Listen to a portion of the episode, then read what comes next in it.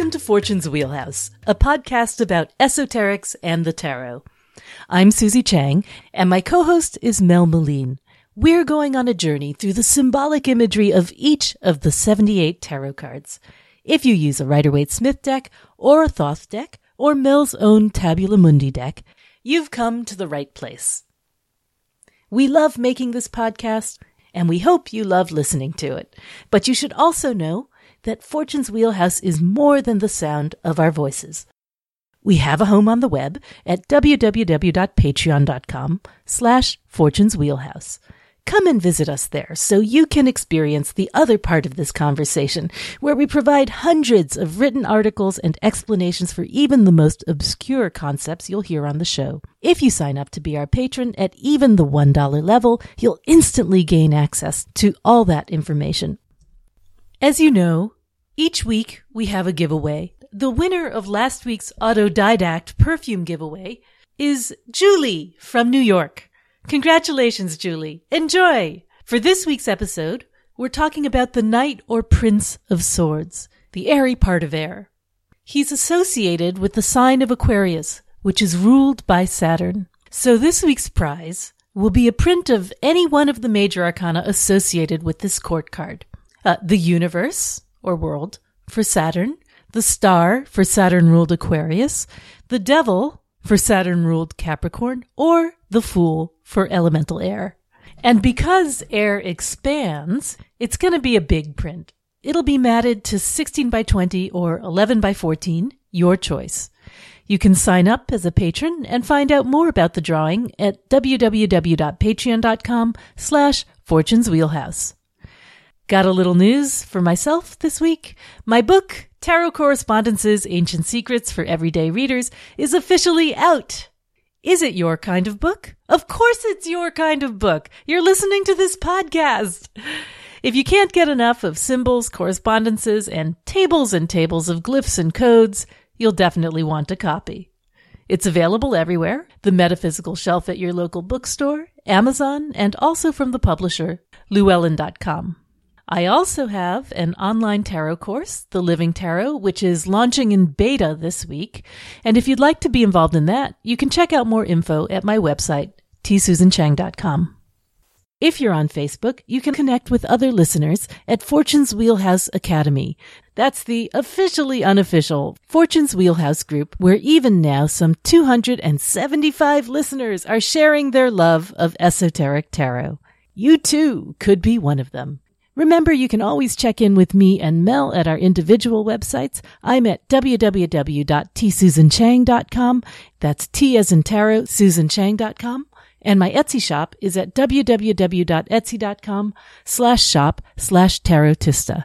Mel's blog is at www.tabulamundi.com and you can order her products at tarotcart.com. And we each have newsletters where you can sign up to hear about anything new that's happening in our worlds. Finally, if you have a moment and you haven't done it yet, would you please leave us a review or rating on Apple Podcasts or iTunes? You can do it that way too. It's free, it's easy to do, and it really does help spread the word. Thanks for doing that and helping us out. One note about sound quality this week. Mel and I were down a mic when we recorded the King, Queen, and Knight of Swords episodes, so we had to share. The audio is not quite up to our usual standards, but we think you'll be able to hear just fine, even if the raucous cackling is not quite as up in your face as usual. We hope you enjoy it just the same. And now, here's this week's episode. What you, what you want, what you, what you want.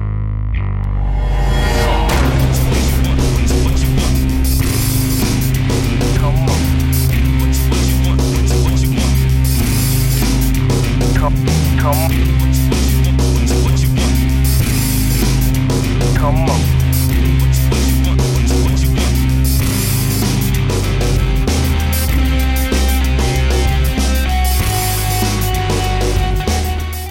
Okay, we have arrived at the Knight or Prince of Swords. That's Knight of Swords in Rider Waite Smith and Prince of Swords in Thoth and Tabula Mundi.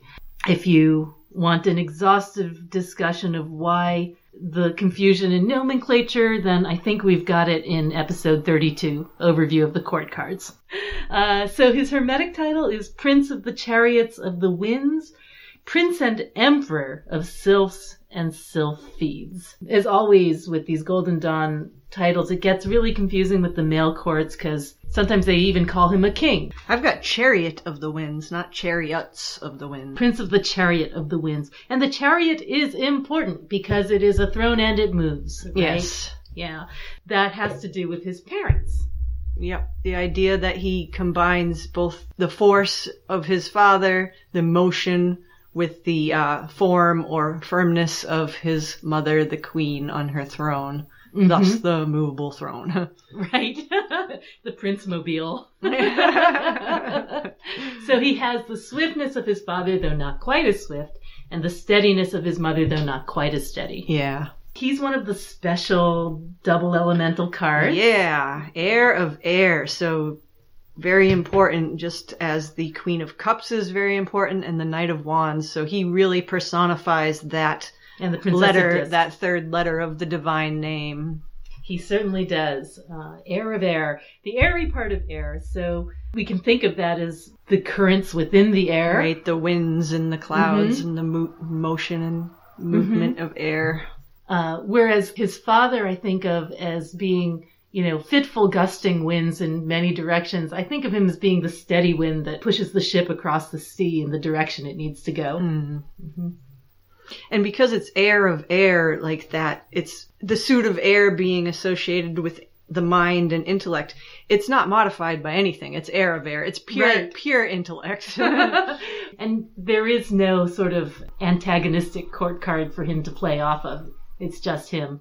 right. Yeah. Although you can look at the decan that he doesn't have of Aquarius. Yeah. So he doesn't have that third decan of Aquarius, which is the card of futility, mm-hmm. the seven of swords. And who does have that card would be the Knight of Cups, who has that as a shadow decan. And I was thinking about what that might mean. And mm-hmm. so when I think of the Knight of Cups, that's like that knight on the quest, you know, the Holy Grail quest knight. And it's almost as if this knight, the Knight of Swords, Just to clarify for a sec, what Mel's talking about here is what we would call in Rider Waite Smith the King of Cups and the Knight of Swords, or in Thoth, the Knight of Cups and the Prince of Swords. doesn't have that one grail. You know what I mean? He's Yeah. flitting all about, you know, creating thoughts and destroying them in that constant motion. And, you know, he's, he doesn't have that singular. He doesn't have the Focus. recognition that what he's doing is going to lead to futility. Because he doesn't It- have that experience. Yeah. Sort of like what we saw with the Knight or King of uh, Swords, that he didn't have the experience of ruin to dissuade him from his course.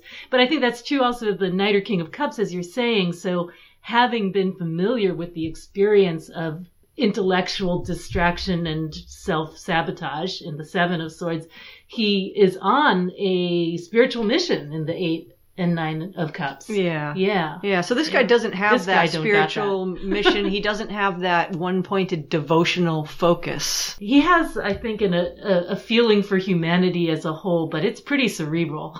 Yeah. Yeah, we talked about all of these swords cards as being about the other, and I, I called this one the other as in the alien. He's the, he's the alien.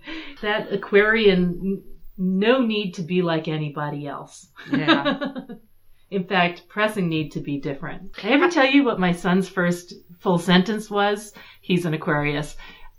I want to do what I want to do. yeah, that makes sense. Yeah. So do I. Yeah. I've got a lot of this Yeah. guy in my chart. I have three things. I have my ascendant, moon, and Mars all within his decans. right. You've got uh, both the five and six of Yeah. swords, right? So I identify with this guy a little bit. Mm-hmm.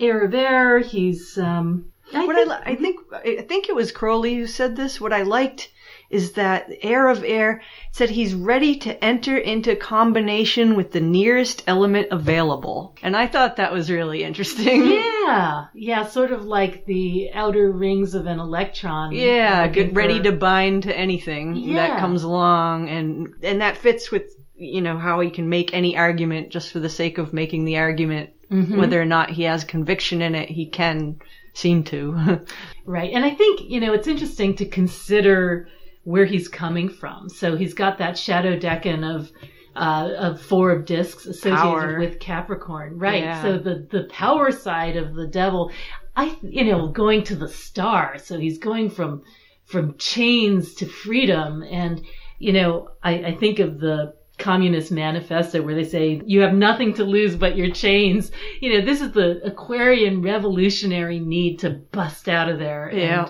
no, no patience for the structures of the Four of Discs, the power and the kingdom and everything. It's like, um, the the whole point is to overturn the monarchy and to have a revolution. And Yeah. I think that's what we see in five and six of swords with all of the to boldly go where no man has gone before And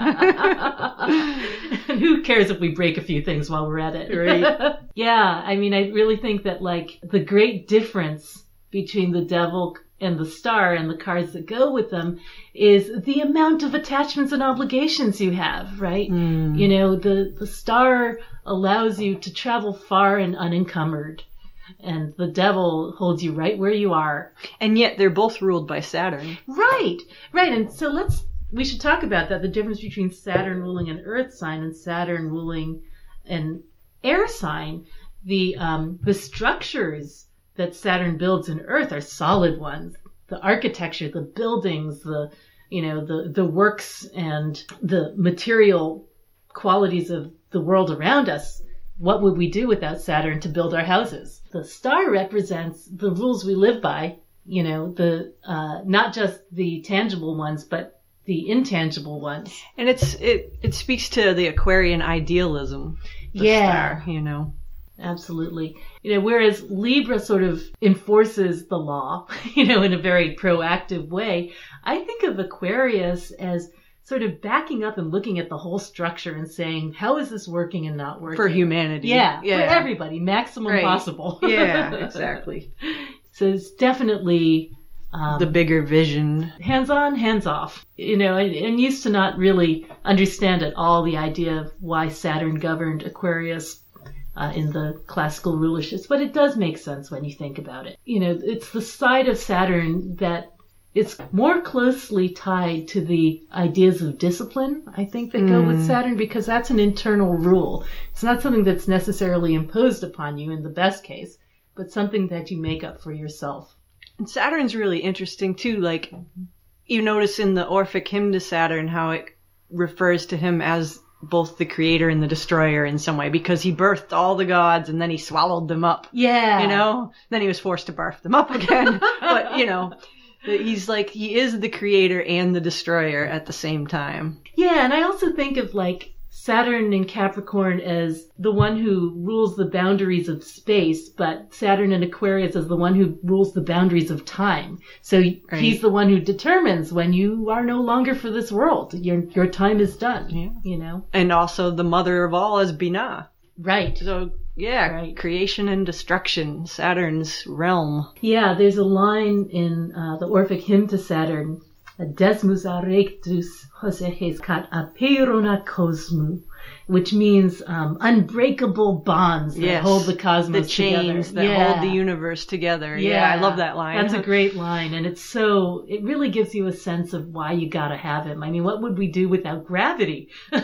Right. Everything would fly apart. Although I have heard an interesting idea that the ruler in modern, you know, astrology is Uranus for Aquarius, and some people have said that since the Uranus myth is not that great, it should really be Prometheus, which makes yeah, a lot that, of sense. that does right? make a lot of sense. Yeah. Yep.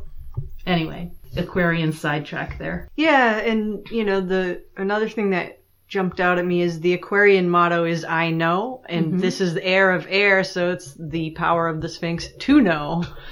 There's a little parallel there. Yes. So the Queen of Cups would be associated with I dare. Mm. Yeah. And uh, the Knight or King of I Wands be will. I will. Yeah. And the Princess or Page of Discs would be I keep silent. Mm. Yeah. Well, I have a son who's an Aquarius and he knows everything. I'll tell you so. um, you know, we talked a little bit in the Journey of the Fool about these Aquarian cards having to do with navigating your way through the crossroads that you came to in Libra. And then in Gemini, you'll commit to the choice. But here is where you are using your mind, the skills of your mind, to find your way, uh, renouncing the stasis of the four discs. You know, the no longer wanting to be stuck. You know, this is maybe the the card that's most in motion of the court cards. Yeah, air of air, those molecules don't want to stand still. Oh, when we were talking about this, this is so interesting regarding dates that all of the solstices and equinoxes belong to the queens uh, because they are cardinal. They have the, the, the decan leading up to the equinoxes and solstices and the decan afterwards. So they contain the hinge points. hmm They contain the hinge points of the year. And in this system, uh, all of the princes or knights contain the cross quarter holidays, the other ones. And the one that's associated with this is Imbolc, the spring cleaning Which, yeah, which is interesting because it falls in February, and one of the meanings of the word February is to cleanse. Oh, okay.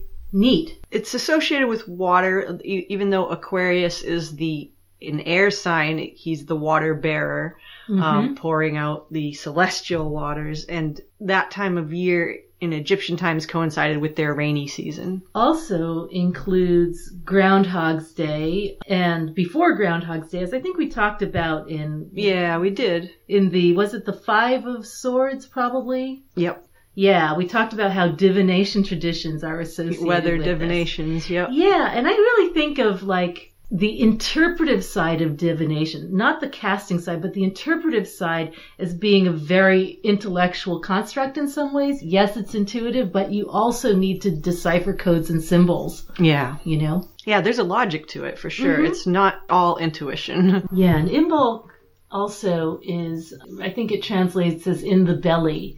So we Mm-hmm. Yeah, talked about the pregnancy aspects or fertilization aspects of St. Bridget. and that's also the time of the Thelemic holiday, the Feast of Stars. Yeah. So bringing back the star card and Nuit. Feast of Nuit. Yeah. Beautiful time of year, even though it's cold. It's when Yeah. I always feel this like sense that even though you can't tell that spring is coming, you can feel it. There's little hints. And- Yeah, and the winds and breezes that come by, you know, all winter they're very cold and sterile, but they start to smell like something. Yeah. Something good. you know, at this time of year. So, Sephira and world, we are talking about the Sephira Tiferet in the world of Yetzirah, the world of formation.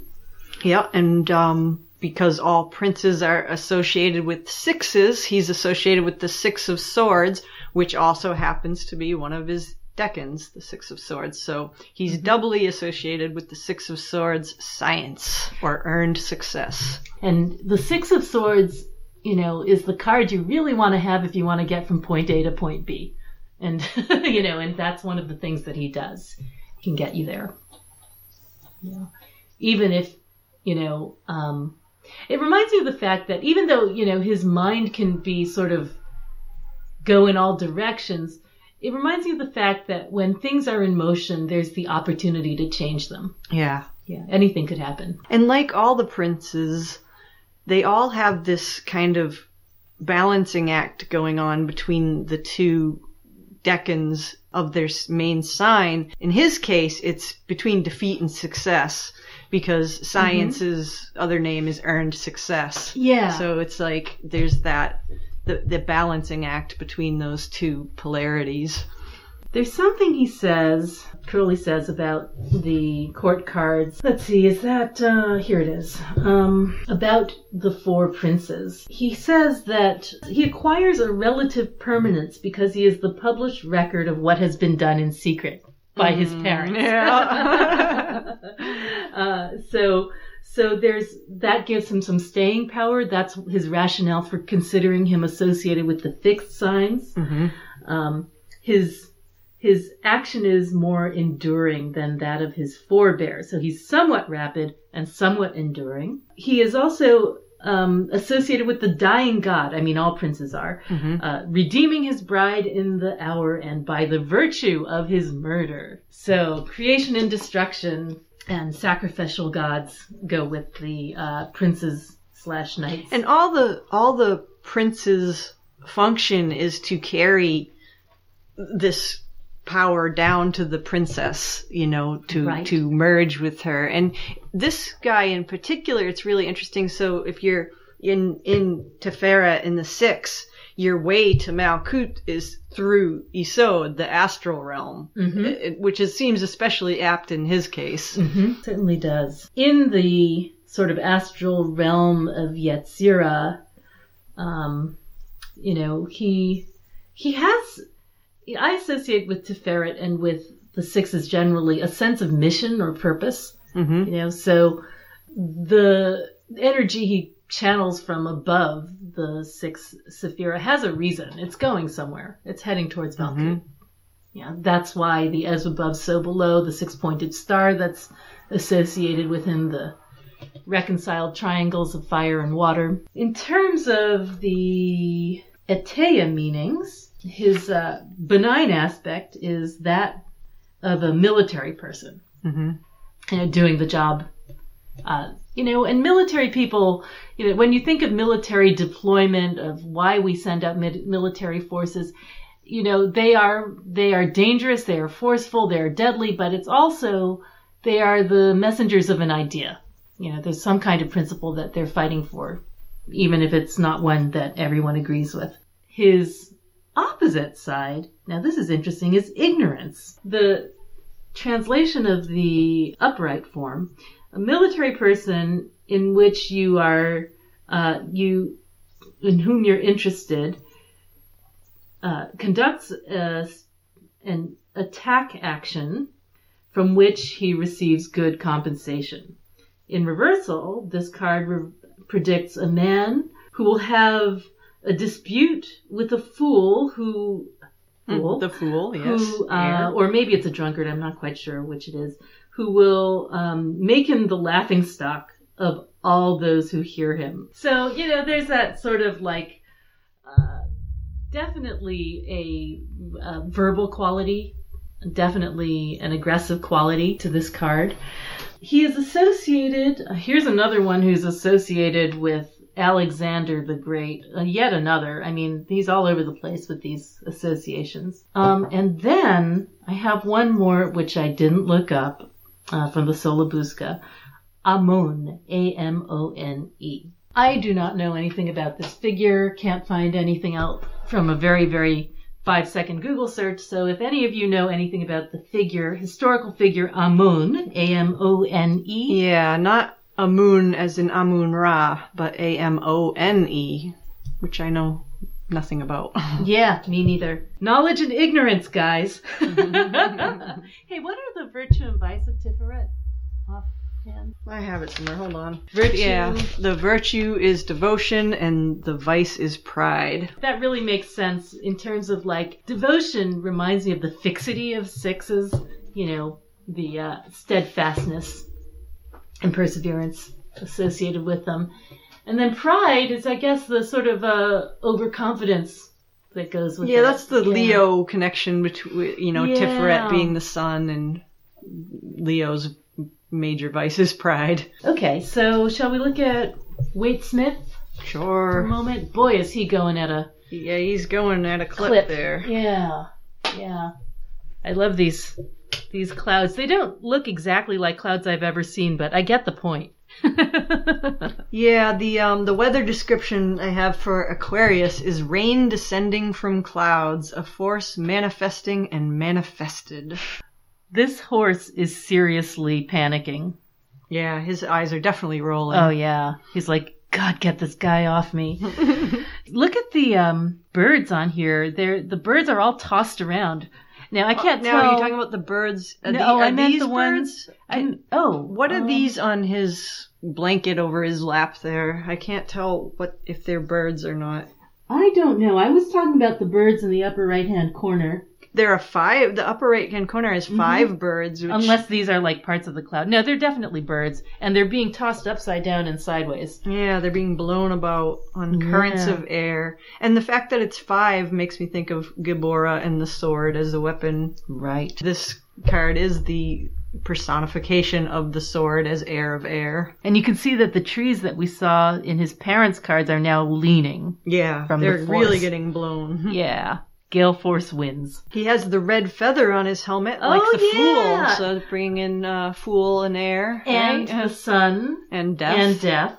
hmm Those three. Yeah. That's interesting because Waite says that this card can mean death, but only if in proximity to other cards of fatality. And the I think that has something to do with the Golden Dawn meaning for this card, where I think it calls him the Alpha and Omega, the giver of death. It does. It does. His sort of creation destruction qualities.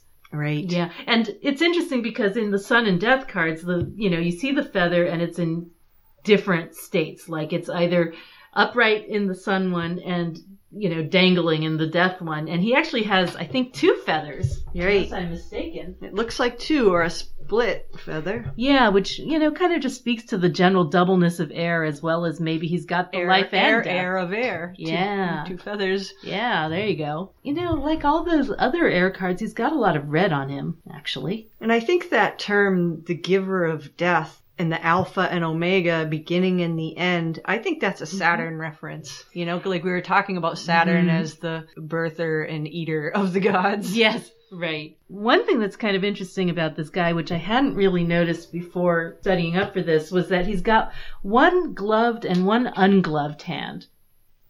He's got Michael Jackson. Yeah, yeah. I think you know the the the glove protects, but it also kind of dulls the senses. So you know he wants his bare hand on that sharp sword so that he can wield it exactly the way he wants. Mm. And it's also significant, I think, that the sword is cut off in the card. Hmm. So kind of going off half cocked. You hmm. know what I mean? Yep. he's like, you know, his intentions are pure. He's got the white horse that he's riding on. He's on a mission. About that purity of intention, he might almost be Galahad, Waite says. Now, Galahad was one of the three Grail Knights, right? So there's Yeah, that's Percival interesting. and Bors that's and the one he doesn't have that the that the Prince of I mean Knight of Cups does have. Yeah. yeah. His decan.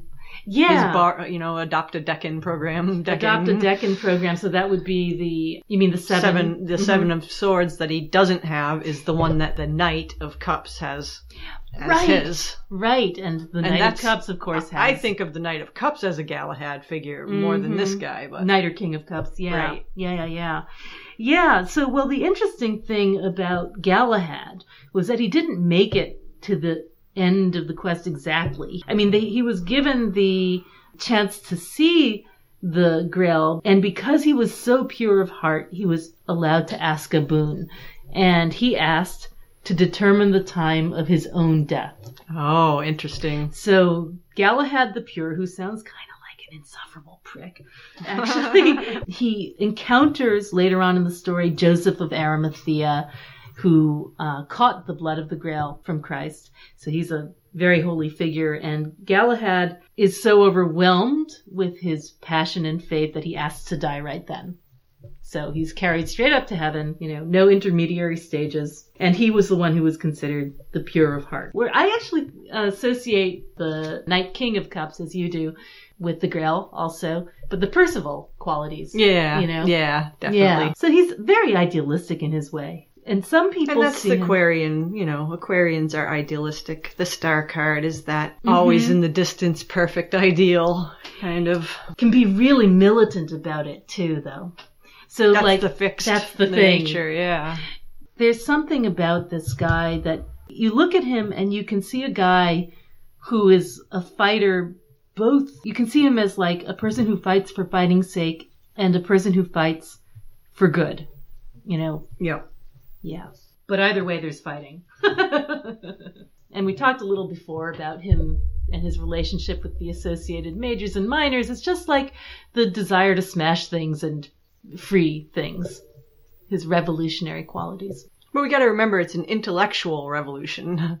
Yeah.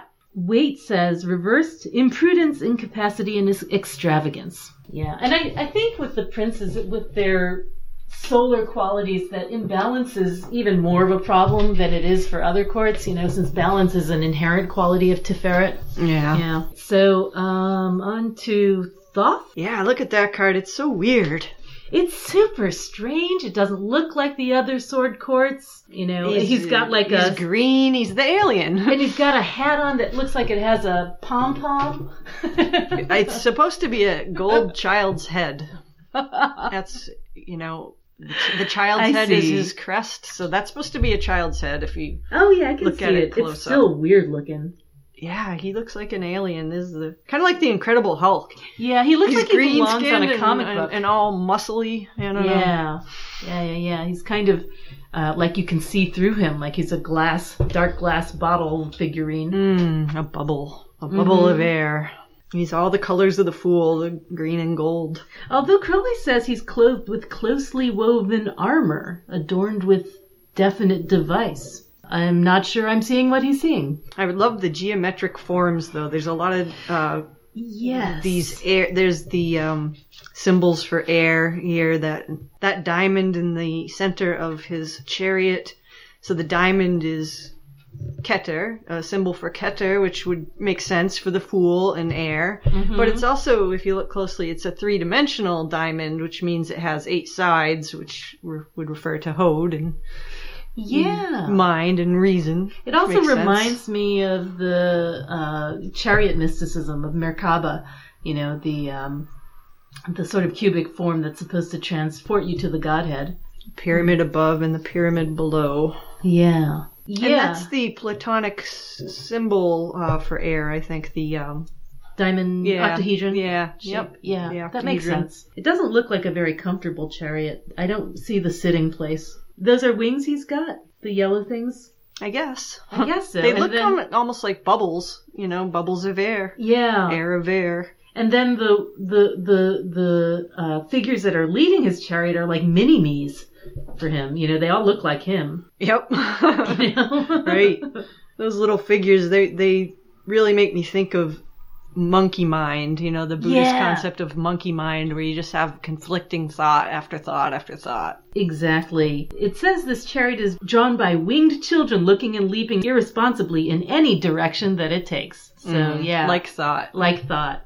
Uh, the book T one, I think it's they're drawn by archfey. Yes. So much more like your card. Yeah. Um, but yeah, but the same idea that the the mind wanders where it will. I think Crowley says something about the, the crest, the child crest on his head as being a secret crown or something like that. Let's see. On the head of this prince is, nevertheless, a child's head radiant, for there is a secret crown in the nature of this card. If concentrated, it is exactly Tiferet. How concentrated? I what are we think that he's talking about the holy guardian angel because this is heir of air. This is the the son of the divine name. This is the Vav, Mm-hmm. um, which is associated with the HGA. So I think that's what he's talking about. The concentration there, the the secret nature of the card. I like what he says about this guy. He says he's indifferent to the fate of a contrary argument advanced two minutes earlier. Impossible to defeat because any position is as good as any other. He's the great debater. Yeah. Yeah, I was listening. I told you about the podcast I was listening to with the ceremonial magician, and he was talking about how he did a working to become eloquent in debate. And this demon gave him this power, but uh, before he was going to go into this debate that he wanted the power for, his voice got all screwed up and you know, he had this hoarse, weird, demonic voice. He was, it was like he was sick and he could say anything in it and people would, you know, would go for it because it was just sounded so absurd and, you know, there was no arguing with it. And that's what this reminds me of, just sort of like the uh, detachment from feeling like it matters exactly, but being able to say anything. And also just like loving to argue for argument's sake. Yep. And that reminds me of something else Crowley said. He said, It's easy to be deceived by such people, for the manifestation has the utmost potency as if an Im- as if an imbecile offered dialogues of Plato. Yeah. That cracks me up because I think that's me. oh, nonsense. it's funny though. it is funny. They may in this way acquire a great reputation both for depth and breadth of mind. so what he's holding is cool. The sword in one hand and the sickle in the other. Yeah. So it's said that the sword creates and the sickle destroys. And that's, I think that's speaking again about Saturn as being the progenitor and the destroyer. Yeah. You know, the sickle is the symbol of Saturn and that's the one that's the, the destroyer. Although I don't really, you know, sword as creator is an interesting concept. It is, isn't it? Yeah. But if you think of it as like the ace of swords as being a power invoked, that's a form of creation. Mm-hmm. Yeah, Invo- the- invocation as creation. the concentrated will. Yeah. Yeah, and the or the sword as sort of like a as a, a token of the magician's intention or focus. Yeah, and the way the Yeah. mind really does create all, you know? Yeah, yeah, that's true. So, hmm, that's interesting to think about. You know, if we think of Yetzirah as a place where things are created and destroyed, that the sword represents that the the instrument through which you engage in that process. What the you invoke becomes your reality. Yeah. And he's invoking all over the place here. oh, yeah. He can't make up his mind with everything that's going on. what is it? Fine ideals unrelated to practical effort. Yeah. Basically, it says like he slays as soon as he creates. And that's, I think that's talking about, you know, as soon as you have one thought, you have another thought, you have another thought, and each time the new thought overtakes the old thought. Right. They, they, they don't stick Right. around. Yeah, he talks about the figures drawing it as perfectly capricious with a capital C for Capricorn. So, you know, Ah, the goat yeah. like bounding from thought to thought. which, Yes. you know, it's not something I really thought about with the devil so much before, but I guess it's that agility and nimbleness, Mm-hmm. you know, uh, agenda, I guess. You know, being able, that's why they call him the Lord of the Gates of Matter, because he can. You And know, the goat climbs hmm heights on the earth realm and yet then you have the star which is like heights in the celestial realm but each one is always looking up Right. you know Right. Yeah, he really wrote quite a bit about this card. I think he kind of liked it. i think so too yeah he did have a lot to say he said he's that he's firm in friendship and enmity and that Yeah. talks a lot about the fixed nature of aquarians And that he's distrustful, I think. I saw that somewhere. I don't know if it was Book T or or in uh, Book of Thoth. and intellectual for the fun of it and I, I liked that you know Mhm. that that makes sense This reminds me of last Tuesday. I was in the car with my son driving on a college visit to New York, and it was, you know, nine hours in the car with the kid. and on the way back, you know, we listened to a lot of music, but we also uh, argued for like an hour or two about politics. Just, and it wasn't even unfriendly. It was just because for exercise. yeah just because that's what you do. and again, it's like that Aquarian moon and Mercury thing happening. Uh, oh, Oh, uh, the I Ching, right? Yes, the I Ching. So hexagram 57, um, Sun, or Shun, I think is actually how you'd pronounce it, because in modern transliteration it's X-U-N. Uh, ground is what I got for that, which is, I I got wind gently penetrating. yeah, yeah, so that's strange, because the upper trigram Should be air and air. Yeah, the um, it's just a weird translation of that trigram. Shun is ground or wind. So when it's both trigrams are the same, they name the uh, the hexagram after the trigrams. Um, let me just pull that out for a second and Shun. Oh, okay. Yeah, there's something wrong with okay. Proceeding humbly, proceeding humbly, and I also saw the gentle penetrating wind Yeah. as well. Uh, Which that one, the the gently penetrating wind, kind of made sense to me because yeah, wind, air, but the the gently penetrating part, mhm. it's like one of his decans, that Venus decan of defeat, that that gentleness of Venus. sometimes, yeah. but still the fixedness of penetration. You know, the power of of fixity. Yeah. It reminds me of like the way you can see erosion on a rock face from a wind that always blows in that direction. Yeah, You know? yep. And 'Cause, that- yeah, it talked yeah. a lot about both power and gentleness, and power is one of his other decans, but then Mm-hmm. gentleness of the middle decan he has. So that's kind of interesting. and the sort of like ancient ideograph that goes with hexagram 57 so it's not just the hexagram but there's sort of like a character that goes with each Yep. one is supposed to represent two snakes Oh, sort of oh, going in exactly the same direction. There's no argument with yourself. Right. right? It's I get also that it has something to do with influence, gradual, lasting influence on others. And that makes sense for, you know, the debater side of him. that does. That does make sense. Yeah. That power and gentleness always makes me think of that scene in I, I think of this guy I think I told you earlier just when we were talking mm-hmm. as the dude yeah you know and that scene where they they piss on the dude's rug the thug that's pissing on his rug says something like thus ever to tyrants or something like that Yeah. you know? Like- yeah I don't know it cracked yeah that's up. a real fuck you aquarian thing Yeah, exactly. And then the uh, geomantic figure is tristitia Mm, The card of sadness, sadness. and illness So it looks like a U, a regular U, uh, with two, two, two, and one on the bottom. Uh, pain, suffering, sadness. But stability in earth matters, which is Saturnian, right? Yeah, it has to do with Saturn and Aquarius and air. But if you look at if you look at the shape of it, it's actually a square above a triangle. True. So it's almost as if like being weighed down by the heaviness of gravity, Saturn, Earth. You know, mm-hmm. the square.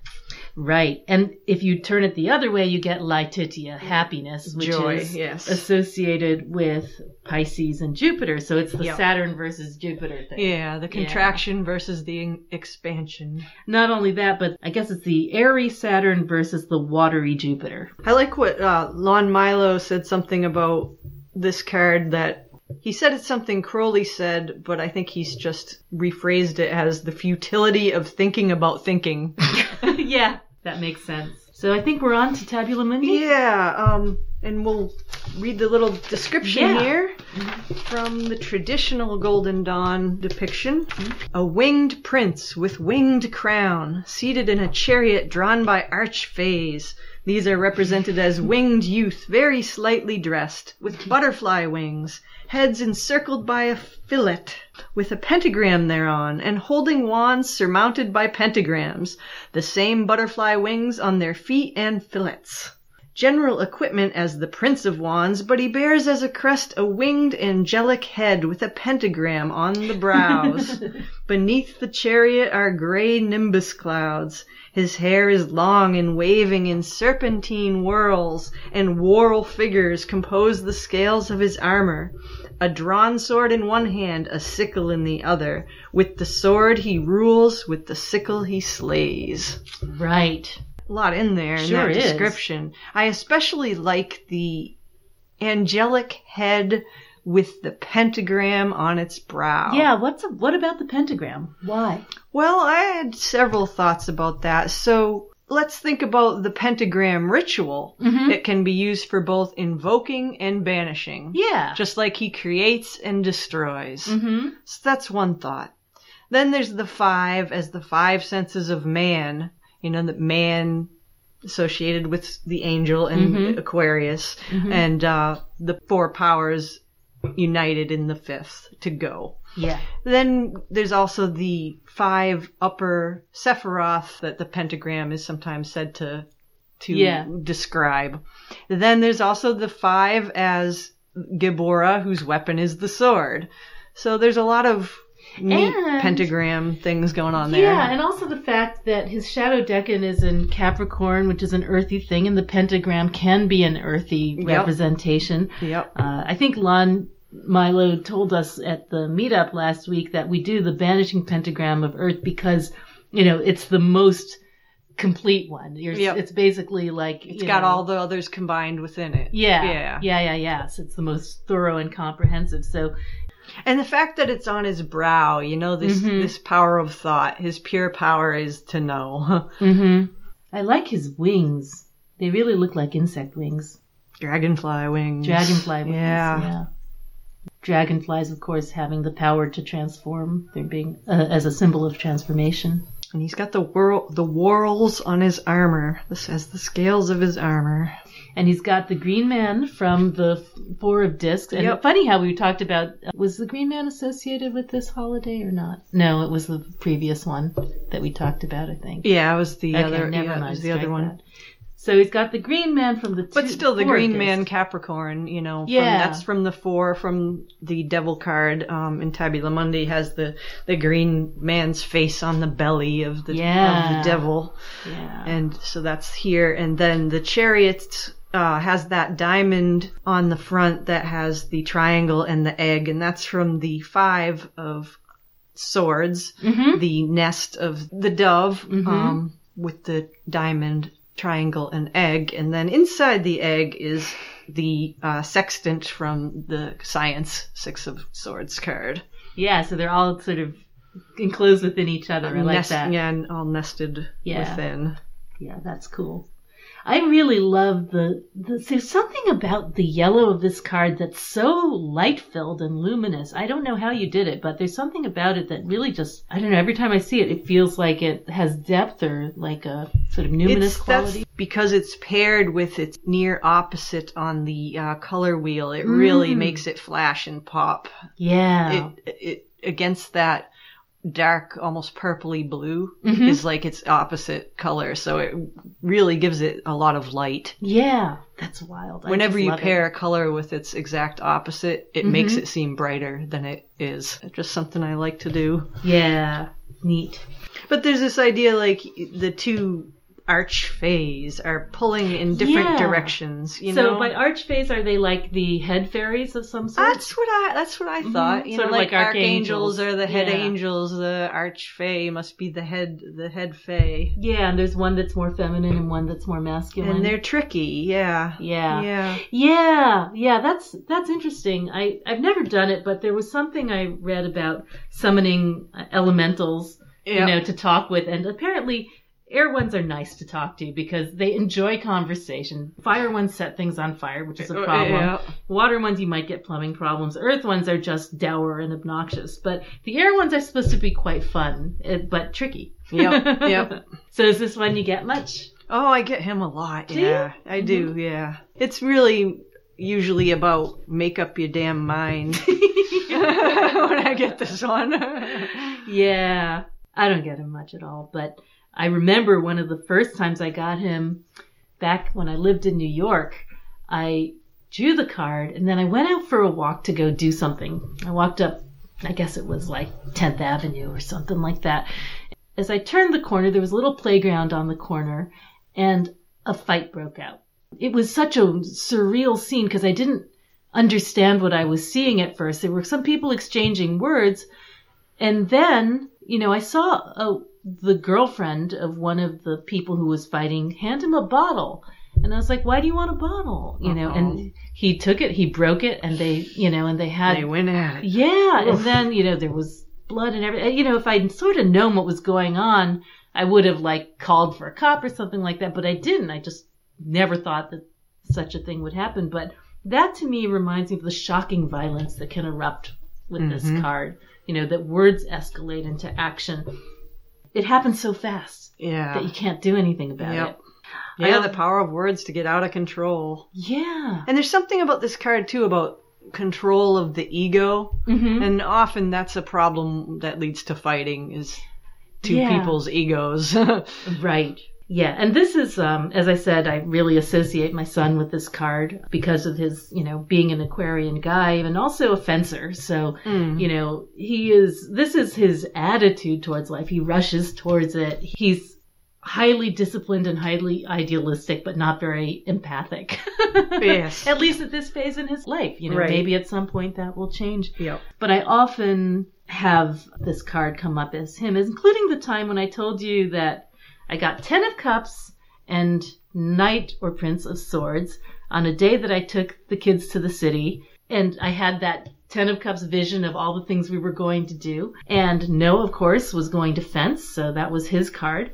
And that's when I parked the car in the wrong place. And the reason that I didn't figure it out was because he was pressing so hard. You know, we parked the car and he was like, I gotta go, I gotta go. It's fine, it's fine. I didn't look up to see the sign right above my head said you can't park here Yeah. and that's when we got towed so i think you know that kind of makes sense to me with the distraction and sort of like competing agendas of this card Yeah, Yeah. there's definitely an element of distraction and restlessness. yeah Gotta be go, gotta go. yeah Yeah. yeah, yeah, yeah. I haven't had a lot of accidents or near misses in my car, but it's always been when he's been there, kind of taking that piece of my mind from focusing on the job. Love the guy to bits, but that's basically the way it uh, manifests for me. You know, words that uh, that distract, words for their own sake, and my pointy, sharp talking son. a while ago I was doing little essays on the court cards and I stopped doing that. I put a pause to them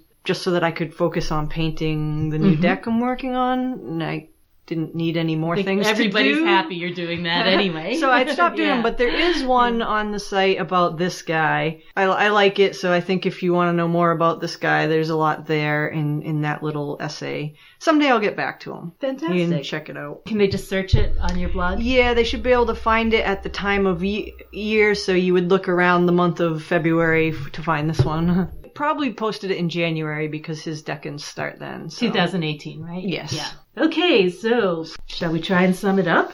Prince it of up. the chariot of the mm-hmm. winds, airy part of air, the steady onrush of air. I know is his motto, Yes, and to know is his power. And he knows it all.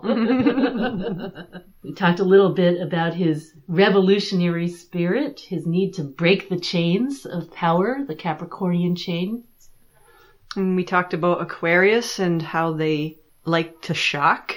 Mhm. And if you look at the symbol of Aquarius, it does look like a little electricity ray, a little Zap. shock, a little shock wave, and- Yeah. or like a thought wave even. Yeah, like, you know, Saturn and Capricorn, the goat is climbing the mountain, but uh, in Aquarius, the mind is climbing Yeah, whatever it can. the distant star. yeah. calibrating towards a direction. We talked about the um, ability of air ready to enter into combination with the nearest element available. and the spring cleaning time of Imbolc, um, around February 1st or 2nd, as well as the divination and der- interpretation qualities associated with, with that yeah, holiday. Groundhog Day and um, the Feast of Stars. We talked about a lot about Saturn. Saturn as the um, the creator and eater of gods, the power to Creation create. and destroy, sword and sickle. yes, the giver of death, the Alpha and the Omega. the dying god or sacrificial god. Oh, and Galahad and his pure heart, his uh, wish to die at a time of his own choosing. the monkey mind, and the futility of thinking about thinking. The secret crown, the baby head on his pom pom hat. the pentagram on the brow of the angel, and the its use for invoking and banishing. the mini me's pulling his chariot. any position is as good as any other. Yeah, I've got the green man on mine, and he is a green man on, on Crowley's. you can't make this stuff up. Uh, the hexagram 57, proceeding humbly, or the gentle penetrating wind, the two snakes. the fool, the star, and the universe. Yeah. Not to mention the fool, the sun, and death with the red feather. Right. Yeah. The uh, figure Tristitia, the geomantic figure representing Aquarius, whose opposite is Laetitia Joyce, representing Pisces, so Saturn versus Jupiter. Uh, the ungloved hand for dexterity versus the protected left hand. Having it both ways. Something he likes to do. Something he really likes to do. I think Crowley said there's no purchase to be had upon them, not even by pandering to their appetites. All right, I guess. So this has been the uh, Knight or Prince of Swords, and um, the steady breeze is now winding down. We're just about done with our recording day, but uh, but we will be back next week with the Princess or Page of Swords. See you then.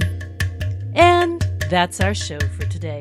Thanks for bearing with us through the last few episodes of Less Than Optimal Sound. We should be back to normal production standard with the next episode. You can find us, as always, at our online home, www.patreon.com slash Fortune's Wheelhouse. But there are also a number of other places you can find me and Mel on the internet. All of Mel's books and decks can be found at www.tarotcart.com.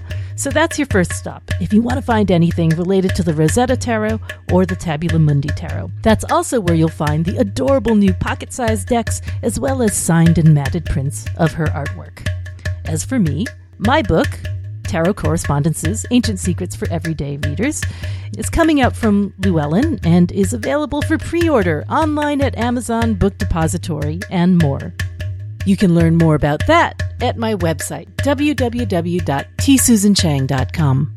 I also have a shop on Etsy where I sell the one and only trademarked Arcana case in lavish silks, brocades, and esoteric prints, as well as my Zodiac perfumes. Perfumes for the next month's sun signs are always on sale at the year's lowest price. All of that is at www.etsy.com slash tarotista.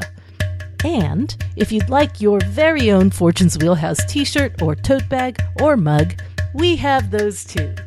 You can find them at our Redbubble shop. The address for that is redbubble.com slash people slash wheelhouse93 slash shop. Go on, get yourself something. You know you deserve it. Happy shopping to all you heroes of the astral plane. We so appreciate your support.